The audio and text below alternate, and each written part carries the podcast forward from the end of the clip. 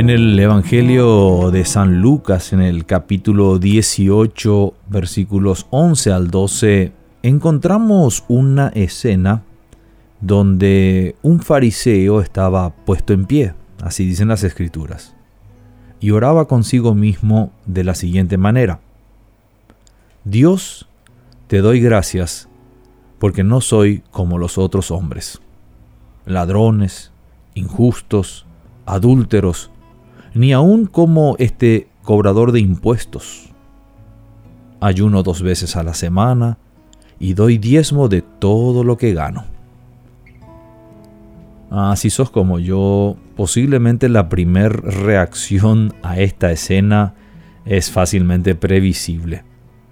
¿Verdad que sentimos inmediatamente indignación por la hipocresía expresada de este fariseo? ¿Cómo es posible que un hombre, nos preguntamos, pueda ser tan ciego y orgulloso que se haya atrevido a elevar a Dios semejante monumento a la vanidad?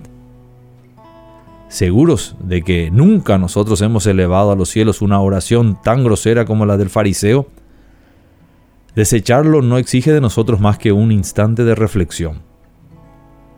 Avanzamos en nuestra lectura y nos encontramos con el publicano, el contraste es demasiado marcado. La conclusión no es más que un trámite. Porque este publicano cobrador de impuestos no se atrevía a alzar los ojos y se golpeaba el pecho y decía, ten misericordia de mí.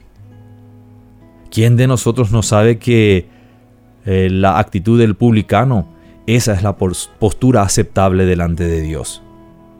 Pero no avancemos tan rápido.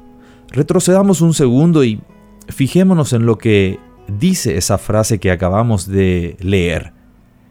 El evangelista dice que este líder religioso se había puesto de pie y oraba consigo mismo.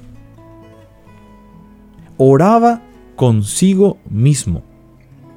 Así que olvidémonos por un instante el, obvio egocentrismo en las frases de este hombre y meditemos en una realidad. Es que hay oraciones que no están dirigidas a Dios, sino a uno mismo. Esto me hace temblar. Sabiendo que nuestro corazón nos engaña permanentemente, no podemos descartar con tanta facilidad que este no sea también nuestro caso. Orar consigo mismo, no orar a Dios. El ejercicio de la oración tiene una característica que la hace propensa a esta debilidad. A ver, cuando oramos, nuestro diálogo con Dios no incluye la voz audible del Señor que nos corrige y encamina nuestras oraciones hacia cosas más espirituales. Solamente nosotros nos oímos. Por eso debemos prestar atención al susurro del Espíritu que le da testimonio a nuestro espíritu acerca de lo que es acertado, lo correcto y lo que necesitamos espiritualmente. No obstante, siempre resulta fácil errar el camino.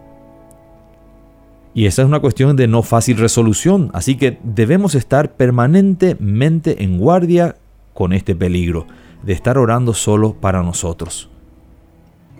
Existe mucho peligro en el exceso de las palabras. Eclesiastés nos recomienda, cuando vayas a la casa de Dios, guarda tu pie. Dice más, acércate más para oír que para ofrecer el sacrificio de los necios, quienes no saben que hacen mal.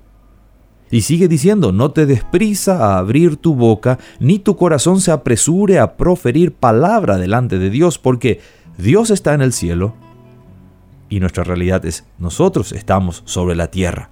Así que sean pocas tus palabras cuando ores. Es muy fácil que nuestras oraciones estén enteramente ocupadas en nosotros mismos, en mis deseos, mis pedidos, mis necesidades, mis planes, mis confesiones, mucho mis en nuestras oraciones.